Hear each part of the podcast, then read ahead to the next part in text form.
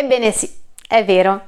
Abbiamo scoperto come si muove la popolazione all'interno della tua regione. Ma facciamo un passo indietro. Sappiamo benissimo che la nostra nazione è caratterizzata da molte diversità, da nord a sud, da est a ovest. Parliamo dei dialetti, parliamo delle abitudini culinarie, delle abitudini di ogni famiglia, di ogni paese, ogni territorio è molto caratteristico.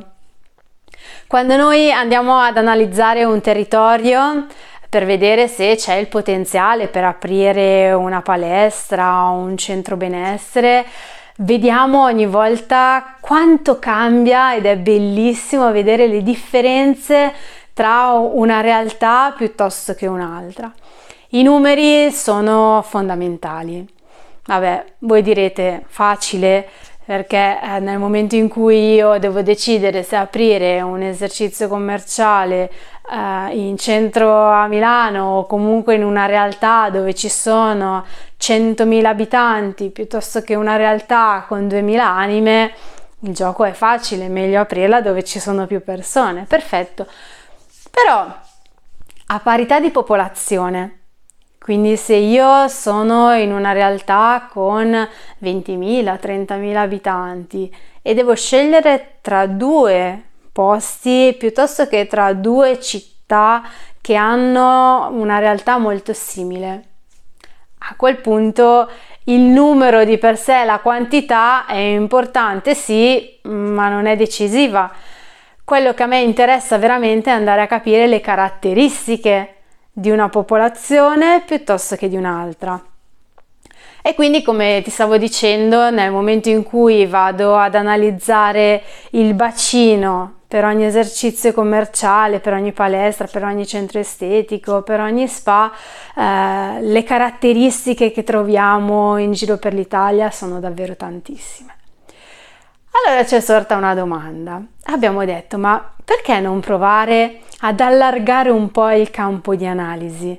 Perché non proviamo a cercare di capire quali sono delle macro aree, aree che possono essere eh, descritte magari grazie a un indice?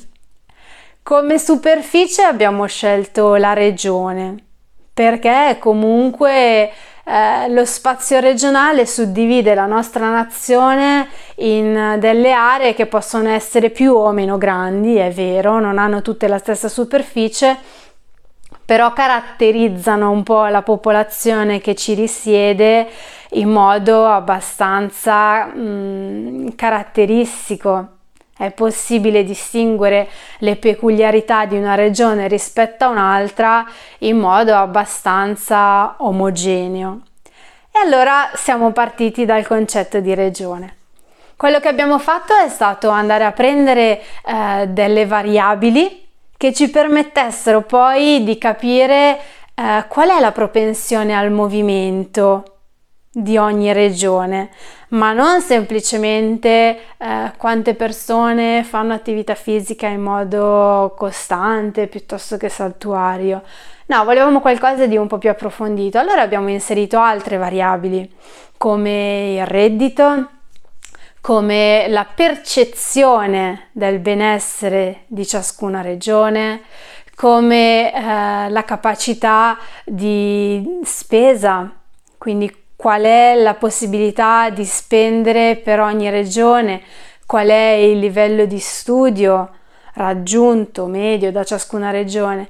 Abbiamo unito tutte queste variabili fino ad arrivare a definire un indice che si esprime da 0 a 100, quindi eh, da 0 chi ha una bassa predisposizione all'attività fisica, piuttosto che 100 chi ha un'altissima predisposizione alla, al movimento e ogni regione ha un suo valore, un suo indice che ci permette di inquadrare sin da subito un territorio rispetto a quelle che sono le sue potenzialità. Però non voglio entrare troppo nel dettaglio perché più avanti vi spiegheremo eh, in modo più approfondito in cosa consiste e come funziona. Alla prossima!